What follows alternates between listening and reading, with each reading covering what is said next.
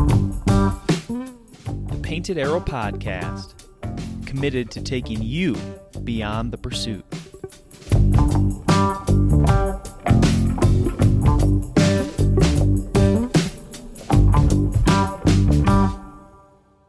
Today is December 28th, 2021, post Christmas, almost to the new year. Um, what are we going to talk about today, Devin? Post-season scouting. Yeah, so we just did a little bit of postseason scouting, and um, I think lots of people probably, when you say or hear postseason scouting, I would probably say that most people. Uh, what what what time frame are you thinking that most people would would would confirm? Like, yes, we're doing postseason scouting. Like, what days, dates, times of the year? I don't know. Probably like for me anyway. It's always been like late December. I mean, te- technically, season's still in. You can go shoot a doe right now. Um, certain certain places or certain uh, states, I think you can still shoot a buck as long as you're you know hunting with archery equipment or this that or the other thing. But the bulk of the the bulk of the season's over, and uh, yeah, I mean it's I guess the the main advantage to postseason scouting at this point would be all out of the sign is still going to be pretty fresh and noticeable, and you're going to be able to uh, you know kind of pick up on you know what they were doing during most of the season, which is you know going to be helpful for the, the following year. So, what do you say to somebody who is it's December twenty eighth and they're like, "Oh, I don't want to go out there because my target buck that I didn't shoot this year that I still know is still alive because I got him on a trail cam photo." I think he's living on the property. Like, what do, what do you say to somebody who says that? Um, well, I guess it depends on. I mean, if you feel like you've got that buck figured out and you just, you know, the opportunities didn't didn't align and you couldn't get him killed, then that's one thing. Then maybe don't go do postseason scouting. But uh, I would say generally, if you're if you're even considering doing, you know, intense scouting after the season, chances are you don't think you have something figured out and you're trying to figure it out. So, um, you know, if I guess if you know enough about a deer to know he's living right there and you're worried about blowing him out of there and you, and like I said, and you think you think you have that deer figured out, then maybe they just don't go do it.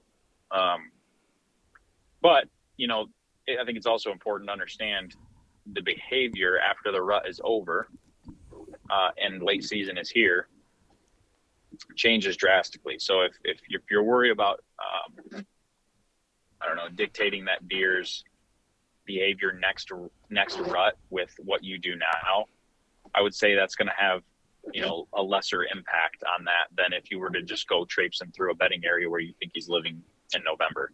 Um, at this point, you know a lot of the ags down.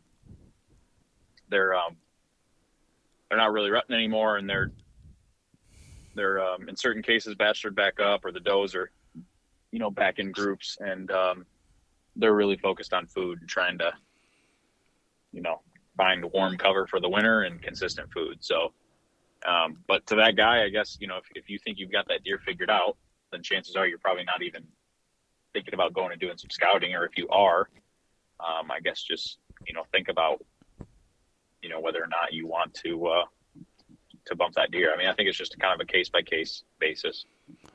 So, what do you consider, Devin, to be, um, like when, when we say postseason scouting, like what exactly are you doing? Like for example, we, we got 70 acres out here, just shy of that, and like wh- when we say scouting, like what are we exactly doing, and what are we looking for specifically? And I know that's a the second part of that question is a loaded loaded, but what are some of the key key things that we're looking for right after the season how are we doing it? And um, you kind of already mentioned it, but like the whole reason for doing this so close to the season, flirting with like we're still in the late season, is because you can still see that fresh sign.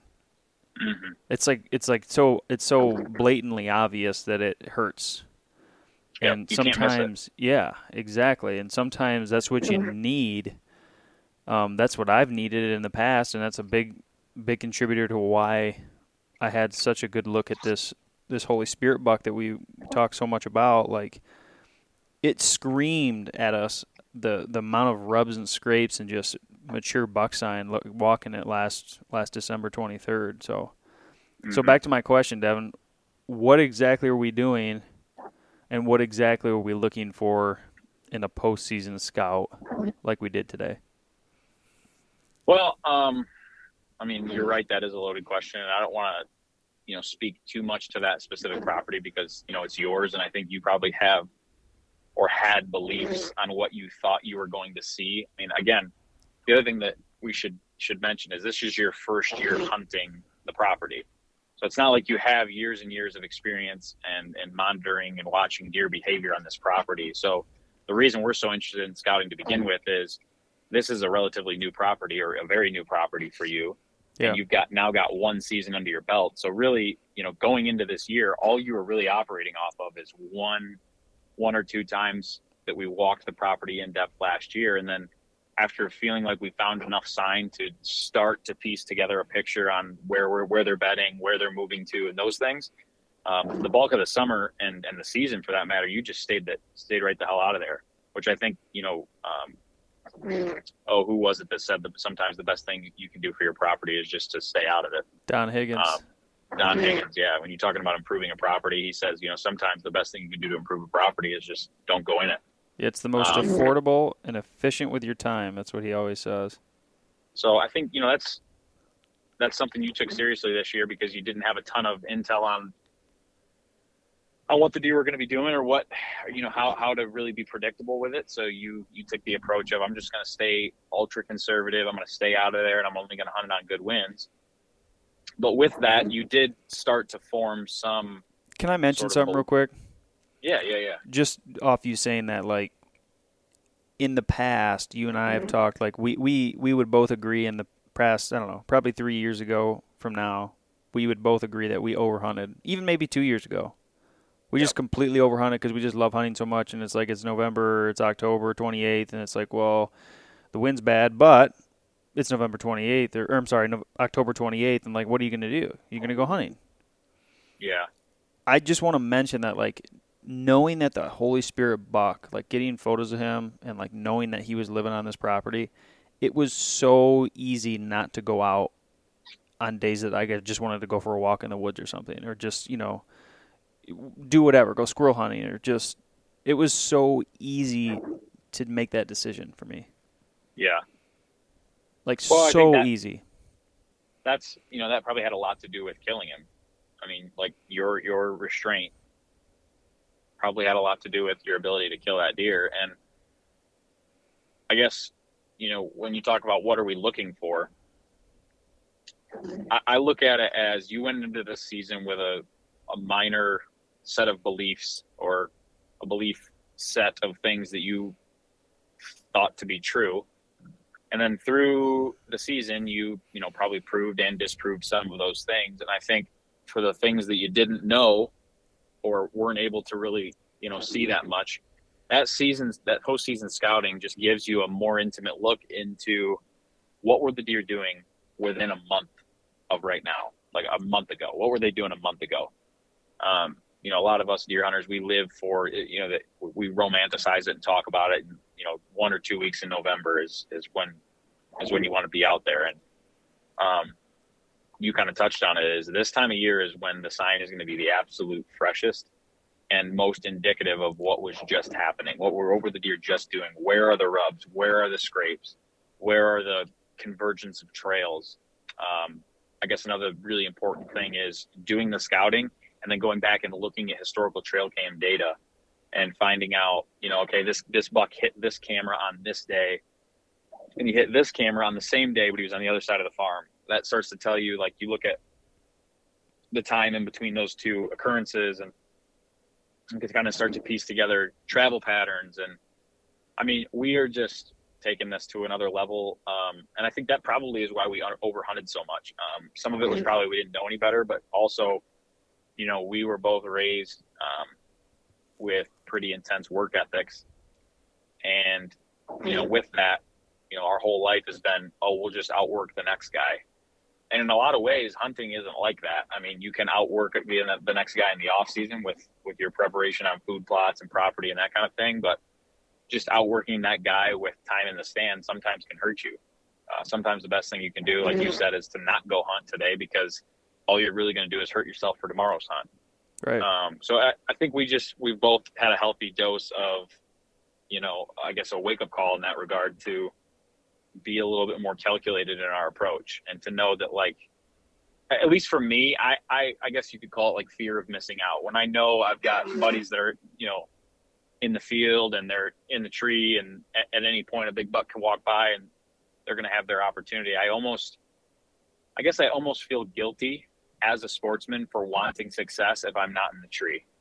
But i have to like you know i've had to tell myself sometimes you know today's the best thing i can do as a hunter is to not go hunt and it's just sound it feels counterproductive at least for me 100% 100% so you know i mean a lot of what you're saying too if i mean we're we're talking specifically like we, what we did today we walked private land. Mhm. but this could like this is 100% relatable for public land hunters. It may Um, be more advantageous for for for public land right? I mean exactly.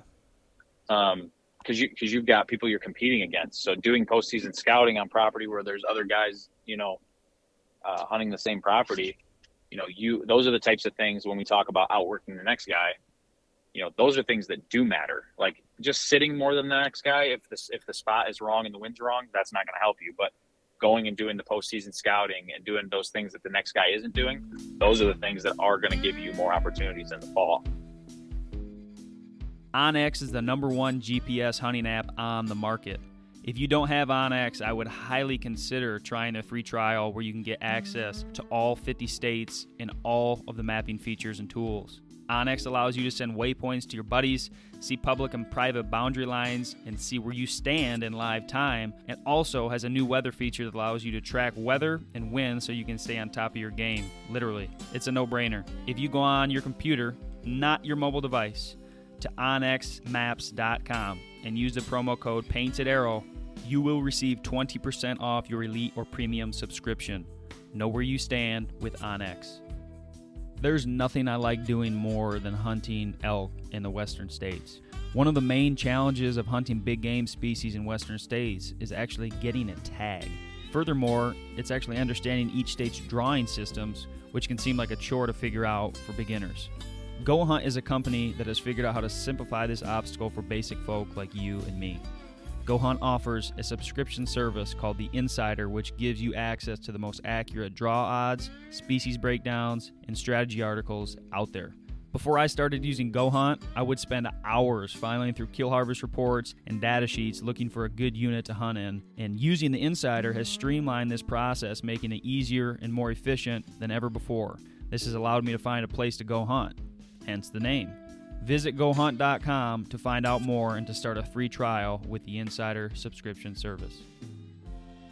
Schupbach's Sporting Goods in Jackson, Michigan has been in the business of selling outdoor equipment for over 30 years. They have over a thousand new and used guns and over 500 new bows for you to choose from. This family owned and operated company goes above and beyond to make sure that you are taken care of when it comes to buying gear. Use the promo code Painted Arrow 5 at the checkout and receive 5% off your entire purchase. Yes, that does include guns and bows, folks. Go down to Schupbach's today.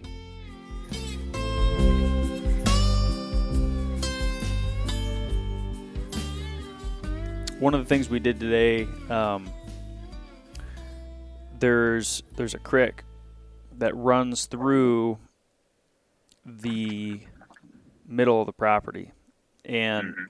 there's a berm kind of on one side of this of this creek and it, it creates the other side of the creek where there's no berm it's just this natural travel corridor Yep. and we always i mean we we beat it to death here on this podcast but rivers creeks waterways they're natural travel corridors. It's a natural buffer safety zone on one side and they're only having to worry about danger on the other. So, kind of this double whammy of a water, you know, a water system making its way through the property, and this berm allows a safety side, and just on the other side of that creek, it's just a very heavily traveled area, and I had no stands on that creek, which sounds. I mean, I, I'm sorry, I, I had one or two, but it's pretty long. Um, this whole stretch, and I was missing. I, I feel I was missing some really good opportunity.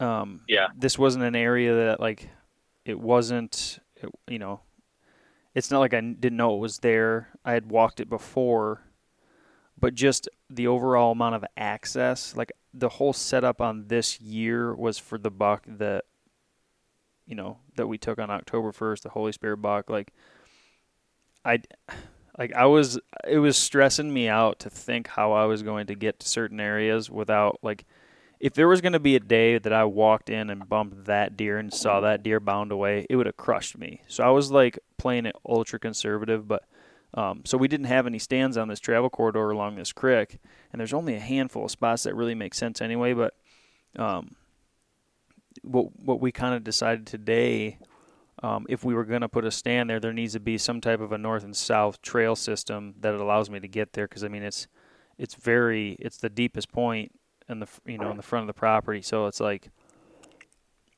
you know it's it's a little scary in itself making making paths right driving a tractor and um, you know potentially maintaining a trail you, you're it's no longer as pure as it once was right there's now a Yeah. tractor going down and up and down that trail and um, you know this is one of the luxuries we have as being private landowners to make these changes but you know that that's one big takeaway that I had was that Devin and I, I mean Devin more so than I. It's it's awesome to have a buddy that you really trust come out and walk your property with you, or walk with you and hunt with you, and do some of the scouting stuff because they they see things through their eyes that you don't necessarily see because of whatever reason that may be. Because you have you know biases or uh, you know you you know you've seen other deer in certain areas so you just kind of like forget about certain areas. But having Devin out there today I think it clicked for you harder than it clicked for me, which made it click hard for me. But like, we both were like, "Wow, this is an area that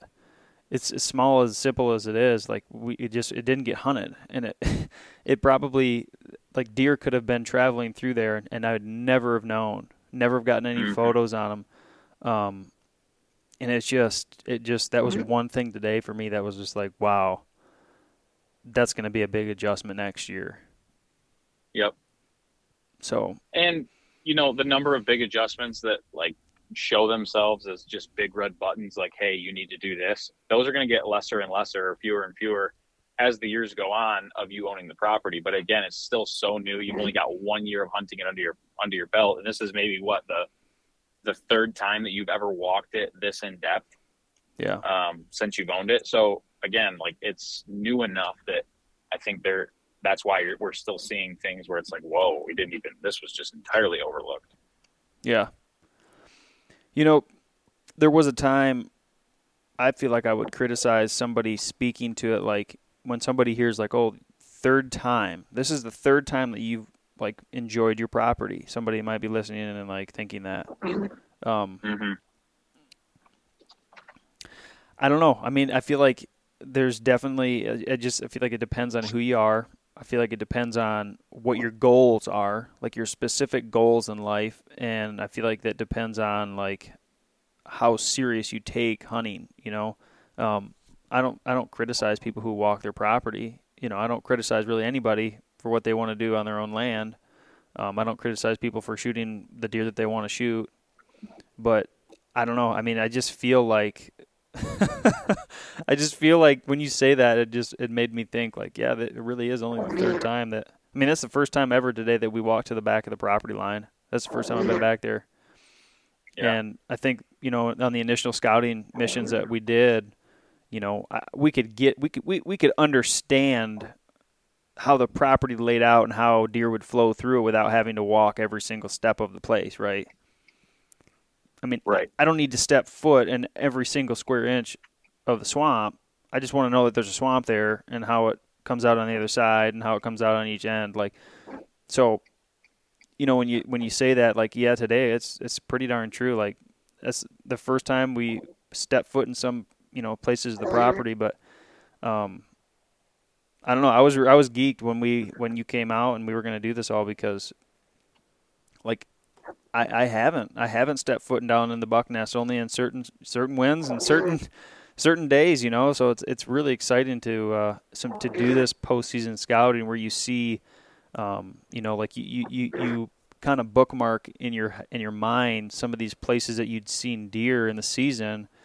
Um and especially for me being the first time I hunted it like seeing deer travel in certain areas it's like oh my god i didn't even think about that or i didn't picture deer doing that and then you can like go and like verify what you saw during the season and see how that really pertains because the trails are so obvious right now. I mean the trails are just they're muddied up. It's it's that you know it's, it's hot during the day it's cold during the night. So like if a deer's traveling through the through the area they're they're muddying up a trail. So like the trails are just they're just blatantly obvious. And I mean, it's never. I don't think there's an easier time to see deer movement and how they're using the ground and working the terrain than right now, where there's like it's wet grounds and any hoof mark that goes in the ground is going to make it muddy, and so it just yep. screams at you.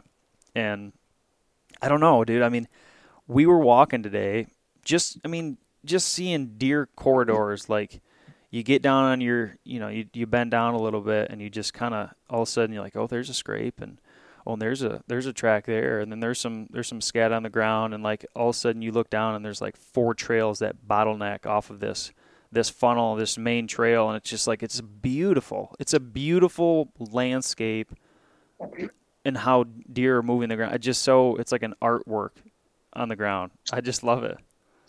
Yeah, and if you wait till spring to go do that, um, especially after the green up, like a lot of those trails are just you can't even see them, right? Because once once the foliage kind of comes in, they, they they're going to still be traveling those same trails, but it's grown in in a way and probably dried up in a way where you just you really can't even tell there's a trail there.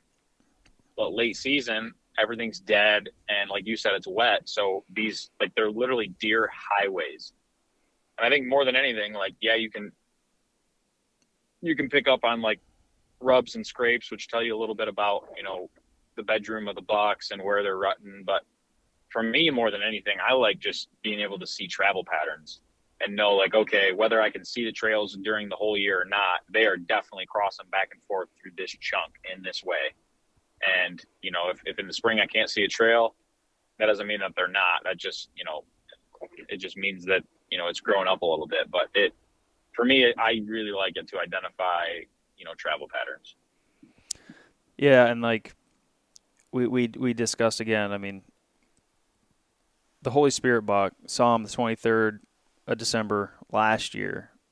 Mm-hmm. Seeing a deer this late in the season, like let's say we like we were out walking today, we saw deer and where they were bedding, and I mean, that says I mean that says a lot. That's a huge, huge bit of information that you're gathering. I mean, especially in a state like Michigan, Pennsylvania, Wisconsin, some of these like heavily hunted per square mile states, if you're finding good deer while moving through the ground and jumping them out. Like you need to take note of that because these deer have made it through a season, and they, these are the locations that they consider to be safe. And um, you know they, they're secluded. Probably, uh, they're probably hard to get to. They're probably gnarly. Um, they can probably hear sound coming quite a ways away, and it allows them a, a escape route. Um, those escape routes are extremely important. Um, so I, I guess walking through the woods in December, I'd rather do that than wait a handful of months, wait the winter through. They haven't been hunted, and then you go out in the spring and spook them. It's like they don't ever get peace in that area. But if you just kind of do it all at once, this is how my mind works. I don't know if it's how your mind works, Devin, but that that's kind of how I like. If you're gonna walk through the woods in, in depth and like really walk an area, yeah, the sign's going to be fresh, yes, this and that, but like just overall keeping the ground, you know, keeping the keeping the deer off of their feet, like keeping it fresh in that area, it's a great time to do it. Mm-hmm. Yeah, agreed. So, late season scouting, um, how much stock do you put in rubs? Um, I mean, I think if you're if you can find a spot where there's a lot of rubs and scrapes, it just tells you something about. Like for instance, we saw a lot of rubs and scrapes in one area today, and there was a trail leading to it. And we were talking about, well, you know, this trail isn't rubbed all up and down along the side of the trail, but once you get to where the trail's going, it's really rubbed up there.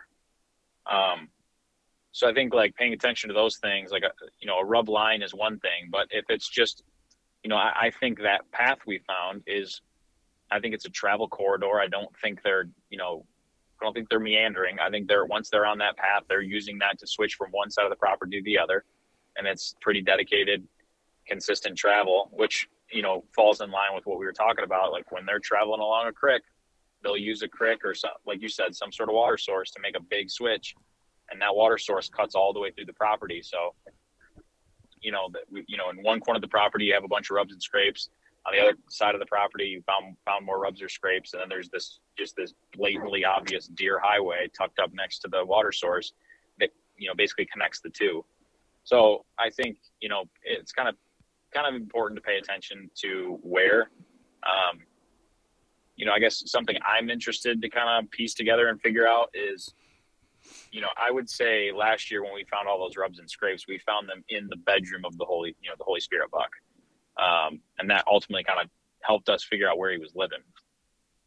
Um, a lot of the rubs and scrapes that I have on my personal property uh, this year, I know for a fact um, that there's just not a, a, bunch of bucks bedding there. They come and they check, um, they check these doe bedding areas, and my property is bordered by a lot of ag.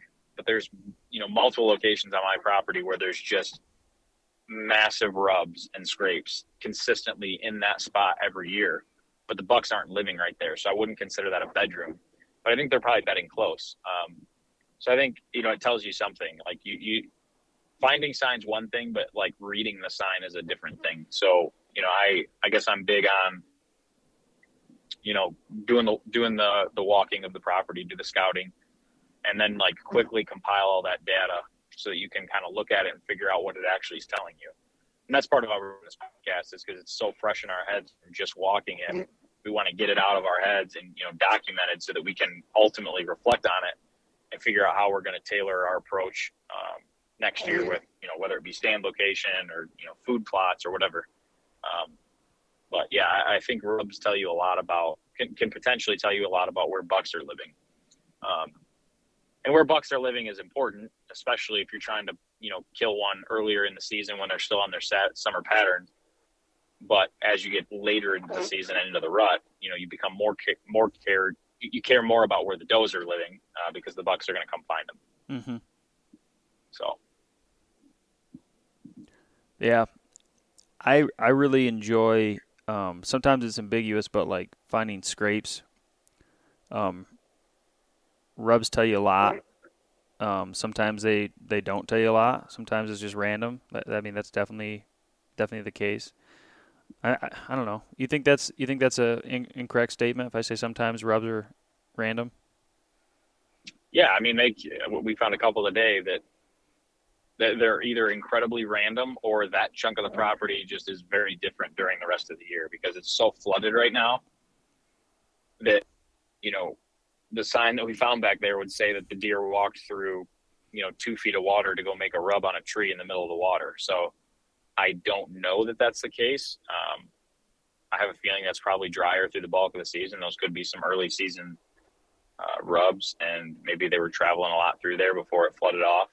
We have gotten some rain and snow, so that could be the case. But but yeah, I think you know sometimes they can kind of be um, random especially if you have like a rut buck, so to speak, that moves into the area and he's just trying to, you know, assert his dominance or make his uh, his presence known. I guess that could be a little bit random with where they choose to put rubs and scrapes, but um, you know, the other side of that coin is you've got plenty of social scrape sites where does and bucks will come and and and check that that scrape and it kind of a an intersection of all deer traffic. Yeah, I I would say I, I would personally say that I've I've actually viewed um, bucks making scrapes. I'm sorry, I have actually viewed personally bucks making rubs on trees that appear to be random. Um, this year, I was hunting right on the CRP, overlooking some cedars, some some young cedar trees, and a, a six point and a four point. We're kind of chasing around some does. The does go out in the ag field. The bucks stay behind, and uh, this six point came right in front of me. Absolutely raked. I mean, just completely raked a cedar tree like he was just like that. I mean, he was very angry at that cedar tree. I mean, just raked it. And then he Mhm. turned around and he went the other way.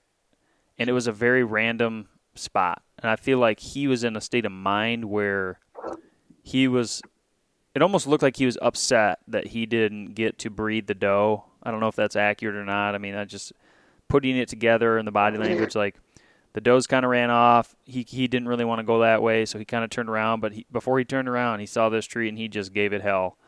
And that specific location, like I, I don't know, when I remember went went down later and actually saw that that rub and looked at it, and I mean it looked like a really good rub. It looked like you know you'd imagine when you'd see it like a big buck had made it, but I'd seen the buck that made it, and I went down and then uh, kind of checked it out, and it it didn't quite match with what my mind would probably tell me it was. Yeah. So I guess that's an example of a random scrape, but I was just kind of getting to the discussion of like comparing a post rut scouting mission like rubs versus scrapes and which one means what and why. Um, I, I would personally say that if you can identify a, a scrape, like a social scrape, doesn't matter what time of year, but specifically post real close to the postseason, December, um, January, like that to me is a very valuable tool. Mhm. Um, tends to be in my property and the properties that I've hunted a natural like crossing point, um, almost like a, a, a secluded transition, whether it be one field to the next or a corner of a field or a um, a staging area. But like these these scrapes, like they're they're not just random. You know what I mean? Like especially if it's if it's a scrape that bucks and does are hitting. Yeah. Um, that is that is like gold to me. I, I I can identify that and use that. I feel like to a more dangerous hunting extent than I could a rub. Um, Mhm.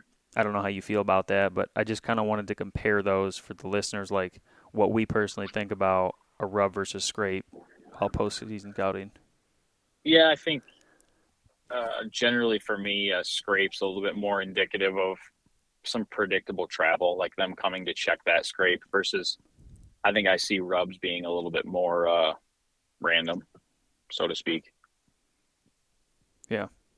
I mean, you know, they like you said, they'll they'll use uh, they'll use social scrapes, you know, year round and licking branches year round at at you know intersections of of travel. Um, you know, a rub, like you said, becomes a little bit more of like a a display of aggression, or you know, them displaying their dominance, and that can be that can be a little bit more uh, random in location because of you know it's probably a little bit more dictated based on the hot doe that they're after. You know, wherever that hot doe goes, they may be making a rub wherever she goes, just trying to you know get her attention and assert dominance in that area.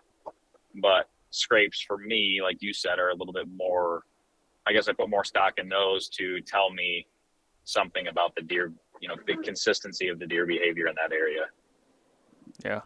The tail end of this podcast, is there anything that you you specifically want to mention that um, when we walk your property, I guess that, that's probably the next step for you and me is we did we did a walk out here, we did postseason scouting out here. Is there anything I guess that you want to change or specifically look at when we walk your property?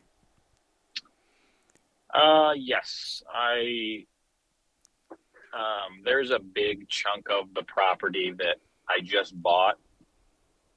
That because I bought it so late in the year, my approach was, um, instead of figuring out how to hunt this location, I do believe there's deer in there. I do believe deer are bedding in there. So instead of trying to figure out how to hunt it this close to the season, I'm just going to stay the hell out of there and try to hunt escape routes out of that area. Um, and just with moving some cameras around postseason here, I think I'm, you know, I'm already seeing trends that are different than what I thought in terms of how they were entering and exiting that that section of the property. So, um, so you said one. actually- you said one really important thing. Um, you said you're moving around trail cameras. Yes. So late season, um, I'm moving around cameras and trying to put them on trails and in locations that I think are a little bit more consistent for travel uh, based on deer going to food.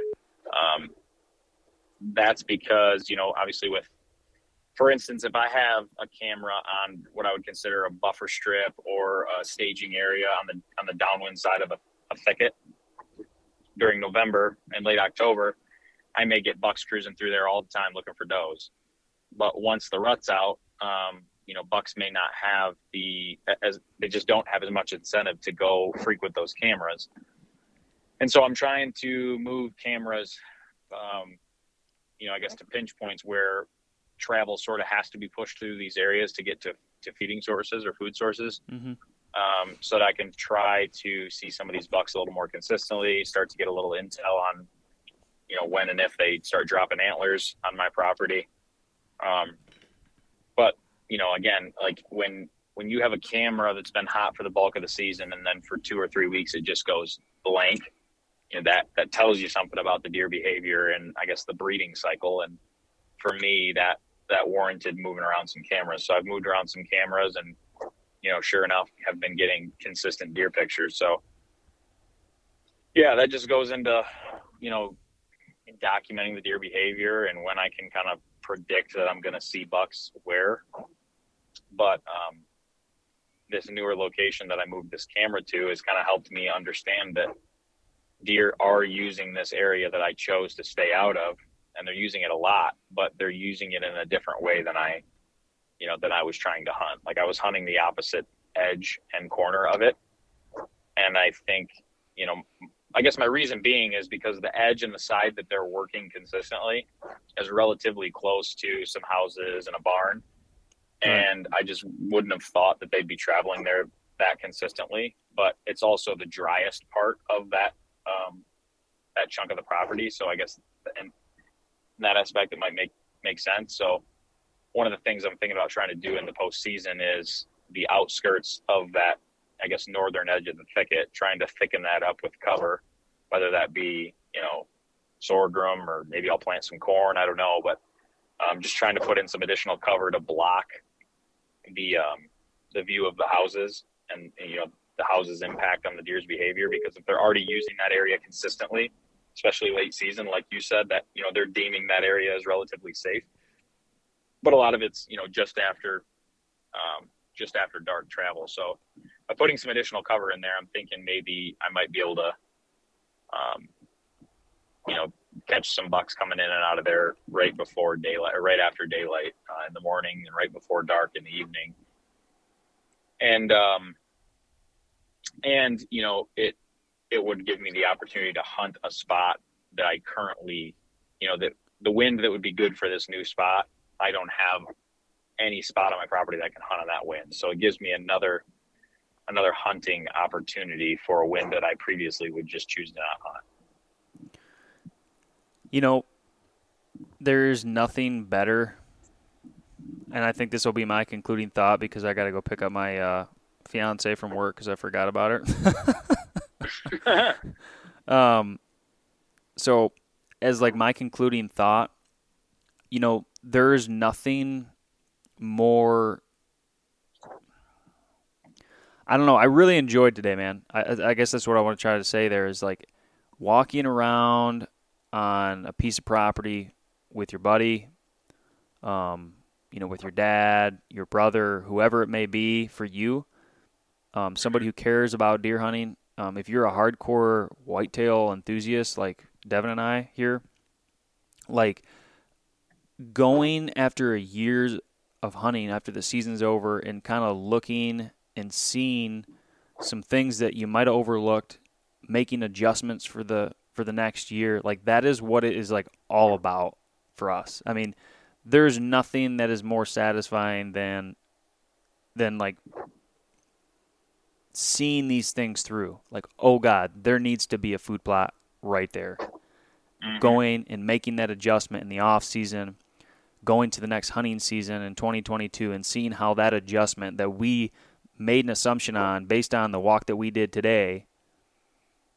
Like there's nothing that is more gratifying, especially when those those situations work out for you. We got a deer on the ground and like wow, we we we made that success for ourselves. We we generated that, and like that yeah. to me, like it's the continual evolution of a hunter is that you're never done learning. Deer are always going to be, you know, doing things that you're not expecting, and you how you can adjust to that into the next year and make your plan and your your your overall approach to your hunt. It just it makes it so so awesome, and that's like just hearing you talk about your property, I can't even wait to get out there and walk with you. I mean, so I can't wait either, man. I'm excited. Um, you know, this is a separate podcast, and we've already touched on it a little bit. But I guess one of my concluding thoughts too is, you know, you look at all of this postseason data, and you tell yourself, okay, for me, all of this data is correlated with a corn year. So I'm going to document all this with the understanding that the surrounding 400 acres around me was all corn. It's a great point. Yeah. Then, I, am gonna then I'm gonna do the same thing next year, and that's gonna be post bean year, and then I'm gonna figure I'm gonna overlay those two you know pieces of, of data, or, or you know I'm gonna listen to the, when we walked the property last year and when we walked the property this year, and what what did I see that was different from a corn year to a bean year, and that that again helps you tailor your approach to be um, you know more lethal in the fall. Yeah, that that's a great point, man. I mean, we talk crop rotation is so crazy, so yeah, hundred percent, man. Um, no, I think that's I think that's pretty good. I think we talked about a lot of the different different good things on just postseason all all together, but you know, big takeaways is like the the sign's fresh. I mean, I'm gonna, I'm gonna try and something we didn't talk about, but I'm gonna mention real quick is I'm gonna try and go out and make some of these stand adjustments now. You know, I'm not I'm not the mm-hmm. kind of guy who takes them all out of the out of the woods. Like they're out there and they're gonna be there. So um, trim those trees now um, hang the stands now. Like that's that's the way I personally look at it. So, um, get it done now. Get it done. Why not? If you got time and you got got the hands to do it. So, all right, Dev. Yes, anything sir. else? Anything you want to say? No, I think another podcast we'll do soon. Though we'll start talking about habitat improvement because I think you and I are both um, kind of gone down the rabbit hole of hinge cutting recently. So that's something we'll be doing in the spring. So maybe we'll do another podcast on that here coming up. I love that. We've been, I think we've both been wanting to do a a podcast on uh, some some ground renovation for sure, food plotting, hinge yep. cutting, all that. So absolutely. Alrighty, thanks for listening along, everybody, and we will see you on the next one. See you.